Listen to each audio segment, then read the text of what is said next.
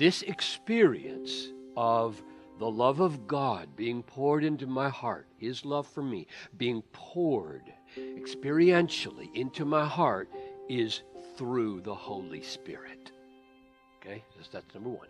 It is through the Holy Spirit. Whatever else this experience is, it is not your work.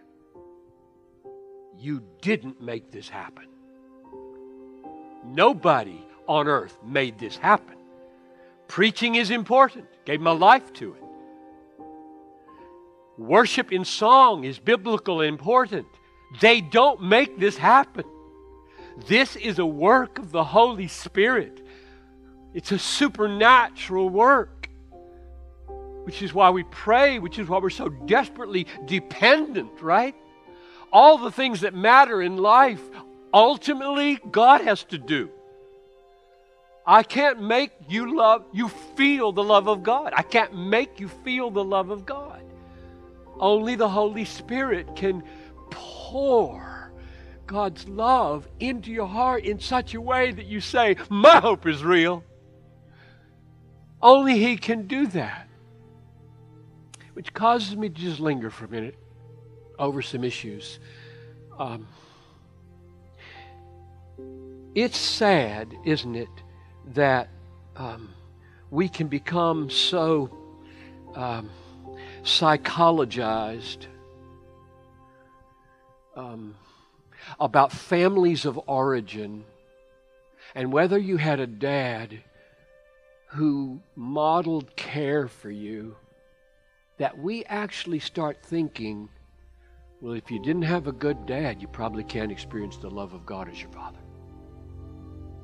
You ever heard that? Well, the reason this person cannot experience the sweetness and the preciousness of the love of God is because their dad beat him up or left. I think that argument is wicked. The Holy Spirit does this. Families of origin don't do this, right? Of course it's harder. Right? Of course, if you've had no help from your parents to discern what God is like, you got bigger things to overcome. But either this is a work of the Spirit or it's a work of families. Picture the other side. Picture the other side. You got now maybe a church full of families of origin that are whole. Dad was there, Dad cared, might not even been a believer, but he was there, he cared, he was solid, he was stable. And you now are well adjusted and getting along just fine and thinking it's the love of God, and it's not. It's just you and your family of origin. It's just as easy to make a mistake that my well-being right now that's rooted in that perfect little family is what this text is talking about. It isn't. This text is talking about a miracle for the broken and a miracle for the whole.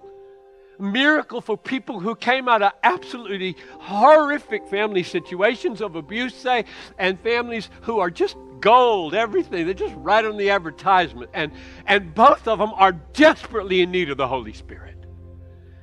This is a work of the Holy Spirit. This experience of the love of God is not natural. It doesn't come from bad families or good families.